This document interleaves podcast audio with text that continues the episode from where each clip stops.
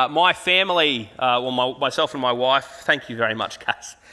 Um, myself and my wife, we unfortunately got the COVID bug. So today is my first day in being here in church for about five, uh, for about five well, I've had five Sundays off, so that's quite a while for, uh, for me. My wife, unfortunately, is still in lockdown. But one of the things I've really appreciated over this past week as we've had COVID is uh, from many of you, there's been some really encouraging messages just asking if we wanted to uh, have anything delivered to our house, if there was anything that, uh, that we needed.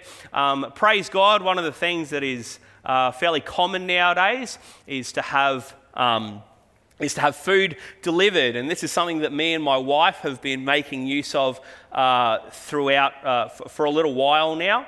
Um, for a little while, we've been getting something uh, delivered to our house called Hello Fresh. Who here knows what Hello Fresh is? Does anyone have any idea? Some people are Hello Fresh, some people, other people are not Hello Fresh people. It just works for some people, doesn't work for others. Now, if you don't know what Hello Fresh is, uh, what it is, is you, um, at the beginning of a week, you might choose the, the meals that you want to have delivered to your house for a certain week, um, and they deliver.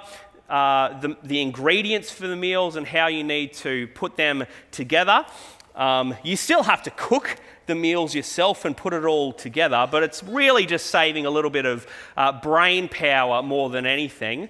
Uh, and this is something that my wife and I, as I said, have been making use of for, uh, for a little while. And the reason that we have uh, become HelloFresh people is primarily my fault. Now, when my wife does cooking, she does a great job. She is a wonderful cook. I, on the other hand, am a boring person. Uh, typically, if, I, if we had nothing at home and I needed to pick up dinner, there are two things I will get on the way home from work, which is meat and salad. That is a, uh, is a good meal. But after six years of marriage, my wife was starting to say to me, Look, Dave, I don't think this is working for us anymore. I thought it was fine, you know. So on special nights, I would go all out. We would have peas and corn and carrot and gravy. I mean, who, who needs anything more than just meat and meat and veg, really? Unfortunately, uh, this was becoming a, uh, a, trend in our, in our household. um, and so my wife decided the best thing for us to do is to get this thing called HelloFresh, where we would just choose the meals that we wanted at the beginning of the week. We wouldn't have to think about it too much, and then we would get the ingredients delivered to our, to our door. And then one of the things that I discovered since getting HelloFresh is that there are more ingredients rather than just meat and salad. In particular, one of the meals that we got recently was a pear and bacon fettuccine. That sounds weird, doesn't it? Like, I looked at that and I saw pear and bacon fettuccine.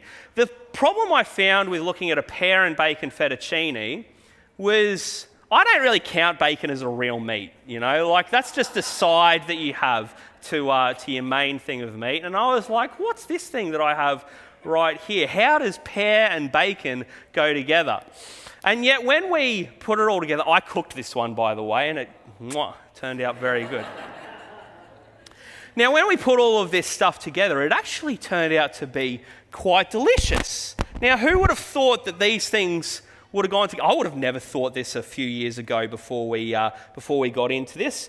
Um, and this has been the, the trend as we've been uh, making all of these wonderful meals every, uh, every night of the week, throwing in all these different ingredients together and coming up with new things, new flavors that I had, uh, that I had never experienced before. This morning, what we're going to be doing we are, as we, uh, we are beginning a new series where we're going to be looking at the flavor of our church. What are the ingredients that make Bracken Ridge Baptist Church, Bracken Ridge Baptist Church. What does it taste like to be a part of our church? What does it feel like when people come into this place and, uh, and experience community here. And this flavor, that's a word that we'll use uh, probably a little bit throughout this, throughout this series, this flavor is called our values. Parts of who we are that are not necessarily unique to us. So, none of these values that we're going to be looking at are unique to us um, uh, as a church. But when you put them all together, it creates something unlike any other group of people or any other church that you come into contact with. Our values, um, these are things that many of you who have been around for a while probably won't even recognize or see. They will probably be things that are normal for you if you've been here uh, for a little while, um, and you won't really, uh, you, you won't recognize them. Um, before getting COVID this past week, I, um, I was on holidays for about three and a half weeks. And one of the things I, I often do when I'm on holidays is, uh, is I go and visit um, other churches. And the reason I do this is just to, to be able to sit under the Word of God and just receive things for, uh, for, a, couple of, for a couple of weeks. Um, and the churches I, I visited, Many things that they do would be similar to, to what we do here. They sing worship, they would sing many of the similar songs to, to what we do here. Um, they would share from God's word, he heard some, some wonderful messages. They would worship again. We would hear about the things happening in the life of the church. Um, and yet, all of the places that I, that I went to over my holidays, even if there's certain things that on paper they seem similar, they didn't feel the same as our church. There were certain things that were different, and you could uh, probably put a few different words to them to describe uh, what was different about them. Every church, they would say that they value things like scripture and prayer and evangelism, etc. But what are the things that are unique to us? What's our flavor? What makes us us? Now, our values, they're not our vision, it's not where we're going, it's not our mission, why we exist. Rather, it's who we are.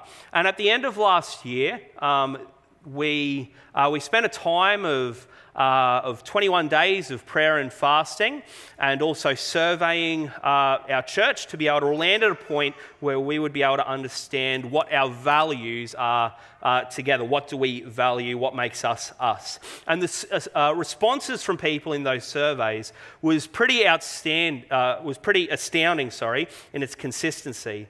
Um, being able to discern our values was really, really clear based on the consistency of the responses that we, uh, that we saw. And out of those surveys and that time of prayer and discernment, there were five clear values that came out for our church, which is this that our church values family. We believe that church is more than a place, it's a family where we find our true sense of belonging. At our church, we value grace. Everyone is welcome at our church. No matter what your past, you are welcome with us. At our church, we value diversity. We don't all look the same, and we celebrate that. We see beauty in being united and loving in our diversity. At our church, we value authenticity. We believe in being genuine with one another. Church is where we can be our most real and honest selves. And at our church, we value advancement. We believe that the church should be on the move. We won't get complacent or comfortable. We will go wherever God calls us to go. And this is what this series is all about. We're going to be spending five weeks on this, one week on each one of these values. Um, and uh, and as we, we come to this, some of you may have the question why do we need to speak about this? What's the point? Why can't these things just operate in the background um, without us spending any time uh, thinking about it? There's a couple of reasons that this is important for us to, uh, to speak about um, as a community. The first one is that when people join our church, and there's been many of you who have come uh, over the past little while and joined our, our church, which is, which is wonderful, but as people join our, our community here um, together, um,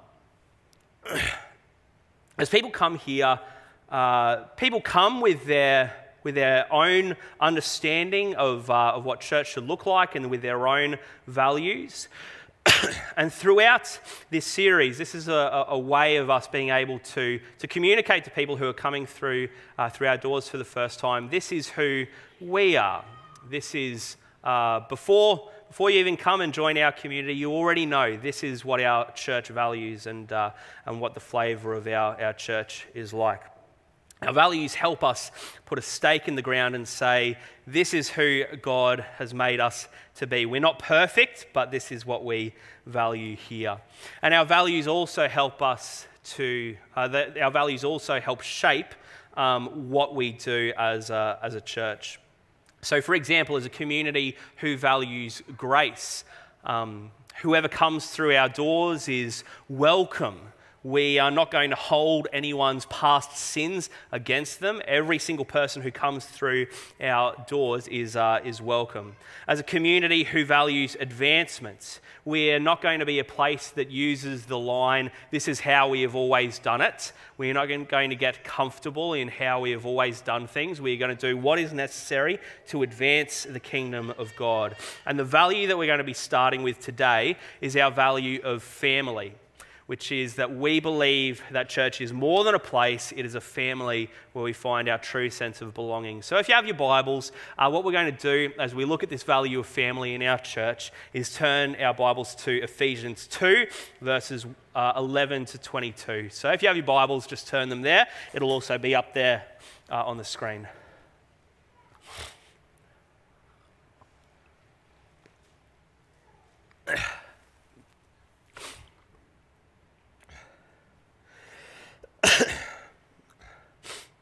and it says, Therefore, remember that formerly you who were Gentiles by birth and called uncircumcised by those who call themselves circumcision, which is done in the body by human hands.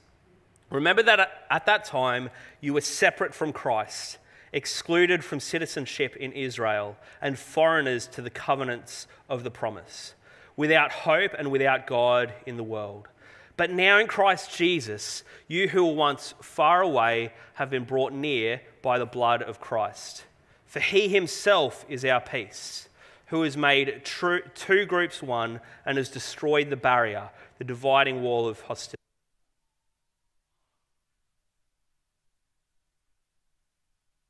Side in his flesh the law with its commands and regulations his purpose was to create in himself one new humanity out of the two, thus making peace, and in one body to reconcile both of them to God through the cross, by which he put to death their hostility. He came and preached peace to you who were far away and peace to those who were near. For through him we both have access to the Father by one Spirit. Consequently, and this is a really important verse for us this morning, consequently, you are no longer foreigners and strangers, but fellow citizens with God's people and also members of his household, built on the foundation of the apostles and prophets, with Christ Jesus himself as the chief cornerstone. In him, the whole building is joined together and rises to become a holy temple in the Lord. And in Him, you too are being built together to become a dwelling in which God lives by His Spirit.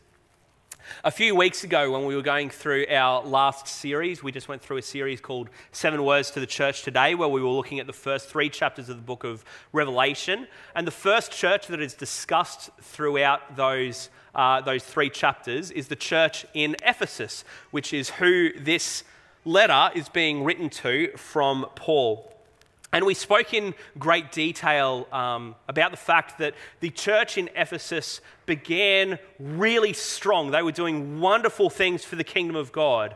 And yet, over time, things began to change a little bit. Things didn't stay where they did right at the start. Now, even though this book of Ephesians is a book of encouragement for the church in Ephesus, this is a point where Paul is pointing out some of the things that aren't going as well in the church anymore. And one of the things that he's addressing throughout this book is the theme of disunity within the church in Ephesus, particularly uh, disunity that had come about between uh, Gentile believers and Jewish believers.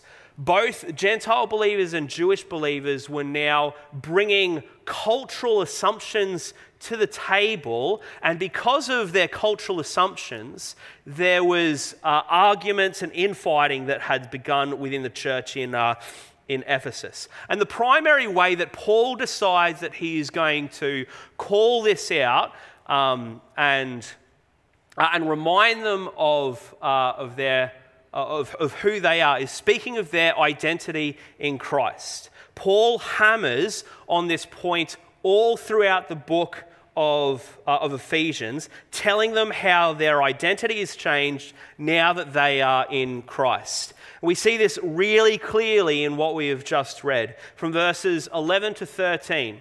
Um, Paul speaks specifically to the Gentiles. This is written primarily to the Gentile believers in the church in Ephesus um, by letting them know that they are no longer separate from God, but they have been brought near because what uh, because of what Christ has done, because of the life, death, and resurrection of Jesus, now Gentile believers have been brought near to God. The whole language of verses 11 to 13 is that they have been brought into something that they were not a part of before. and then he goes on. Paul goes on in, uh, in verses 14 and then speaks about how they should. Uh, speak to one another and be with one another because they have been brought into, uh, into something new. So in verse 14, um, what Paul begins to speak about is, uh, is peace. Throughout verse 14 and the following verses, this, um, this theme of peace comes through pretty strongly. Um, verse 14 For he himself is our peace, who has made the two groups so, Jewish believers and Gentile believers, he's made the two groups one and has destroyed the barrier, the dividing wall of hostility. There is no longer a wall that uh, needs to be between Jewish and Gentile believers. Now we are one. Now there should be peace amongst believers. There shouldn't be infighting and arguing that happens. Quick side note before we um, look at the following verses from verses 14 to 18. This is one thing that I think um, we should just take a step back from and think about in our modern context. Because for me, when I look at verses like this and the amount of times that unity is spoken about throughout the New Testament, um, this is something that is central to the heart of the apostles and central to the heart of Jesus that God's church would be a united people. Often throughout the worldwide church today, I think it can be fairly common for the worldwide church to be known more by what we are against rather than what or who we are for we can get lost in disagreements with one another and somehow think that we are defending God if we hurl abuse at one another. These divisions, I've seen them happen, and I think uh, in one sense they could be even getting worse. These divisions can happen because of denominational differences, political differences, or having differences simply through association. But what we see here in verse 14 and the following verses is that the intention of what Christ has done through his life, death, and resurrection, bringing people to himself, is that they, these people who he brings to himself, might have peace with one another. In verse 14, this, this, uh, this theme of peace is, is spoken about uh, from then to the following verses. Verse 14 destroy barriers so that you might have peace. Verse 15 set aside secondary issues to have peace. Verse 16 look to the cross to have peace. Verse 17 proclaim peace. Verse 18 through the Spirit receive peace. Having peace with one another in the church is an important issue both to Jesus and to Paul. Now, are differences necessary and allowable within the church? Of course. Should we discuss these differences? Of course we can. Is there a line when people are followers of Jesus and others aren't? Of course, there is. But for those who are followers of Jesus, we have been called to peace with one another as we look to Jesus together. From that point, from speaking about the Gentiles being brought uh, being brought near because of Jesus. And then from verses 14 to 17, speaking about peace with one another as we look to Jesus. Then from verse 19, um, Paul hits his stride. He really helps us understand the point of his argument uh, and, and tells us to a new level what the church is supposed to, to be. Because in verses 19 to 22, the language that Paul uses here is unlike anything else that we have seen in Scripture. In other points in Scripture, the, the church is called the body of Christ, which is speaking to the gifts of the church. Another point, another, another point where uh, the church is called the bride of Christ, speaking to the church's relationship with Christ. But here, he calls us a family, a household, because of Jesus. This is not um, Paul referencing our, uh, who we are and our identity with Jesus, although he has already pointed to that in previous verses. By speaking about us as a household, as a family, he's speaking to our relationships with one another. In verse 19, you are no longer foreigners and strangers but you, and we can hear this for us this morning as well, you are fellow citizens with God's people and you are members of his household. We, today, 2,000 years later, we have been invited into a family. We have been invited into God's household where Jesus is the head of the house. Thank you, brother. Appreciate that. It's far more attractive than looking at my hanky that I've, uh, that I've had sitting in my, my pocket. Thank you, Winston. Paul's way of, um, of telling the Ephesians to get over their arguments with one another is by telling them that their new identity in Christ means that they are part of the same household. They are now a family. We'll go to the next slide. Thank you, Lynn. There is some great stuff in following verses in, uh, in verses 20 to 22. It speaks about Jesus being the cornerstone, very well known passage. Um, this family is now being built on, on Scripture.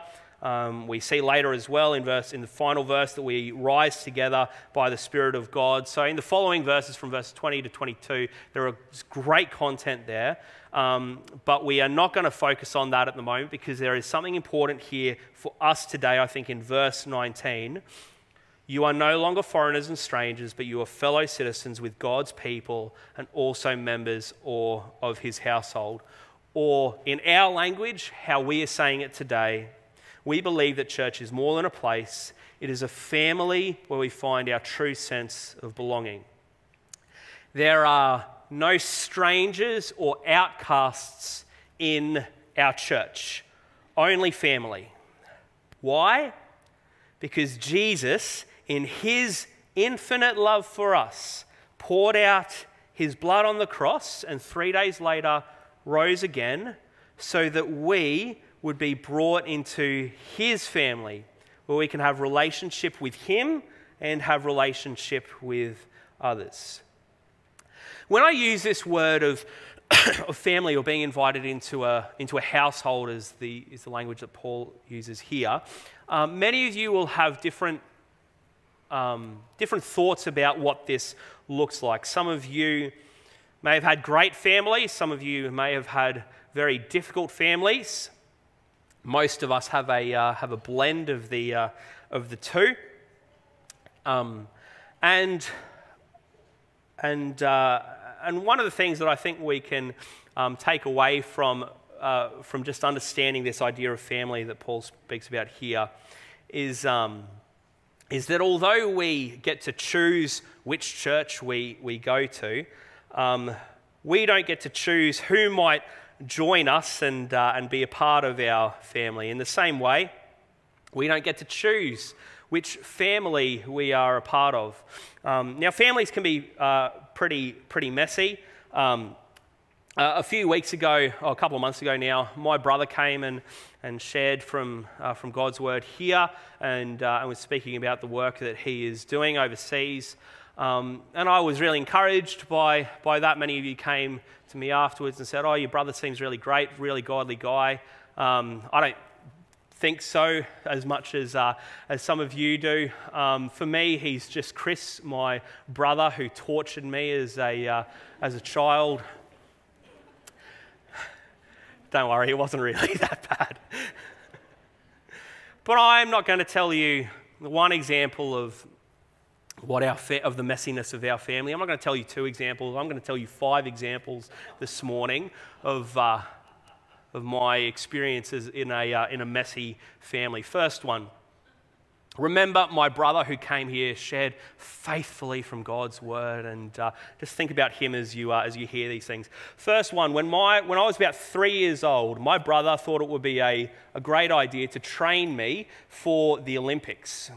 And what he did is he wrapped a rope around me and he ran me around the backyard to train me for the Olympics so that I would be a, uh, a fit little three year old for the Junior Olympics. Another example of what my brother did to me once. He shoved me in the wheelie bin at home, and he, we had a very, very steep driveway. He decided it would be fun to, probably about three years old again, shoved me in the wheelie bin, rolled me down the driveway. Third example, my brother uh, the, the trusting person that I was, my brother told me that he was going to tie me to a pole, but very soon after, he was going to, to let me go from this.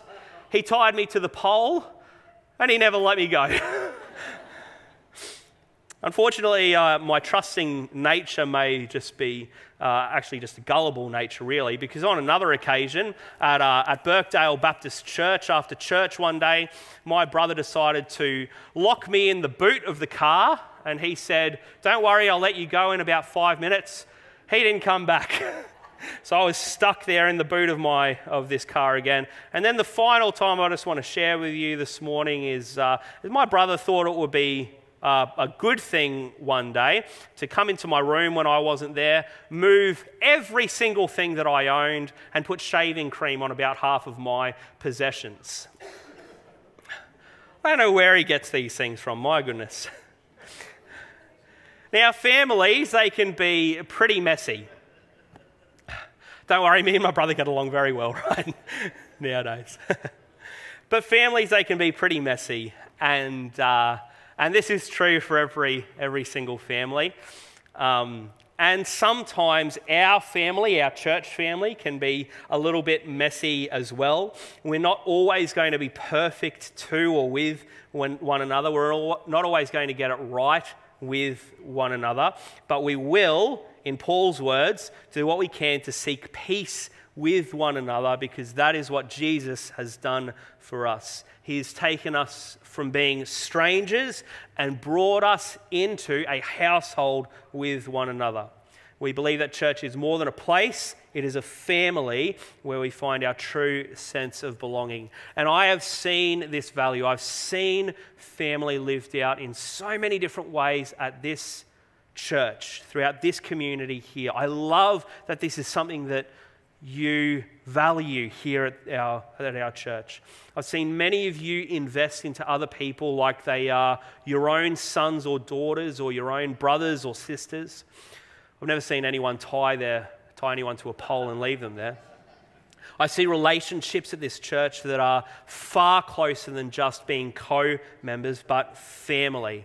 One example of this is what I shared with you earlier. I was just so encouraged and blessed this past week by the amount of messages and phone calls and, uh, and questions about just asking if anyone was able to serve us. I was just so blessed by that this, uh, this, past, um, this past week. So, to finish our, our time together as we understand this, uh, this value of family, I just want to share with you four things that I see from God's word that speak to this, um, this idea of family that is presented in Ephesians. First one that we see really clearly here from, um, from the passage in, in Ephesians is family is best when it is unified. The whole point of Paul's message uh, in, the, in the first few verses is, uh, throughout this book, sorry, is to stop the infighting, stop the uh, silly arguments amongst yourselves. We don't want to be one of these families who, uh, who gets anxious about Christmas lunches together. We want to have joy as we come together and experience community with each other. There is strength in, un- uh, in unity, and family is best when it is unified.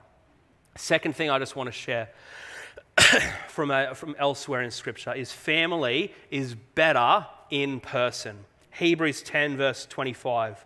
Do not give up meeting together, as some of you are in the habit of doing, but encourage one another, and all the more as you see the day approaching. Now, I praise God for things like church online. I praise God that we have um, different ways that we can connect with people who aren't able to be here in person. I just want to let you know if you aren't comfortable being here in person, please feel free to join with us online. Um, but I genuinely believe that community and family is done better when we are able to gather in person rather than gathering online. Um, online is a useful thing for us, and we are going to continue having online church available. but I genuinely believe that family is done better in person. My brother and sister live a, uh, a fair distance away from, uh, from, um, from us here in Brisbane, and although catching up with them on Zoom is fantastic, it doesn't compare with having a coffee or having dinner with them in person. And I genuinely believe that family as a church is better in person as well. Family is best when everyone is involved. Family is best when everyone is involved. If you have come here recently and have joined our, uh, our church family here, and maybe you haven't really felt a part of things yet, maybe you haven't really felt like you've been involved or included in, in certain things, um, firstly, I just want to say sorry for that if that's been the, the case for you. Um, but secondly, I just encourage you as well to, to maybe take a step and think and pray about what you can do to be a part of our family here. And the fourth application for our time this morning um, is that family is best when we welcome others home. If it's your first time today or you've only been coming for a, for a few weeks, um, what I just want to say to you is welcome home. Welcome to our family. We want to embrace you and love you with grace uh, and open arms however we can. Um, I just think it would be great right now if, church, if we can just. Um, can we just acknowledge and welcome anyone who is here for the first time to our family? Can we just welcome them, please?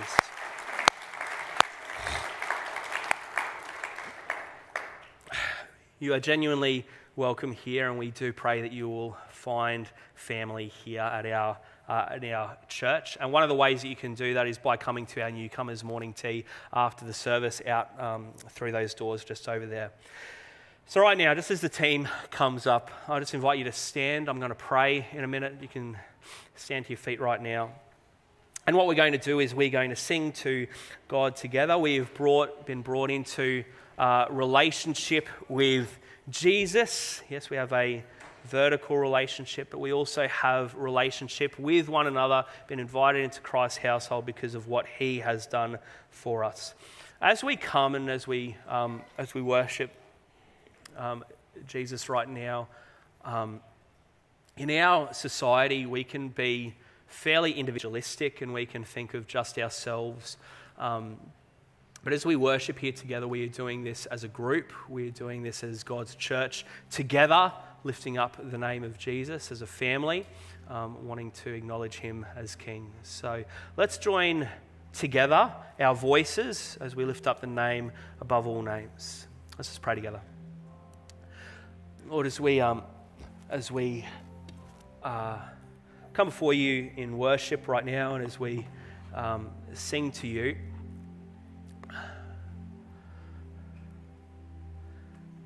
Lord, help us to be thoughtful and aware of the, of the people around us that you've given us.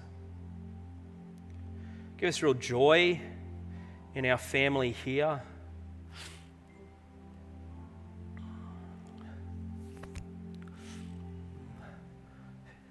Thank you that we've been invited individually into relationship with you, but also that we've been invited into a household where now we can find home.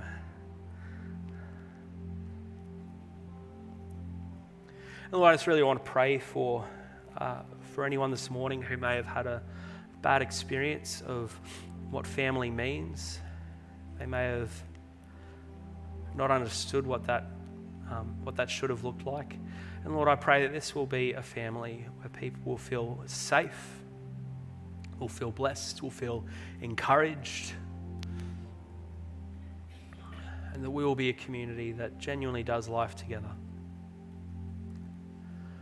Lord, I just really want to thank you for the way that you work in, uh, in our community here in this, uh, in this place, for the way that you've been working for, for many, many years, and help us to um, to both experience family together, but also welcome others into, into this group. We want to be people who have uh, open arms to welcome people into your family. it is your family, King Jesus. We, we acknowledge that, that you are the head of this household. You are the head and the king over all of us. And so we acknowledge you as that in Jesus' name. Amen.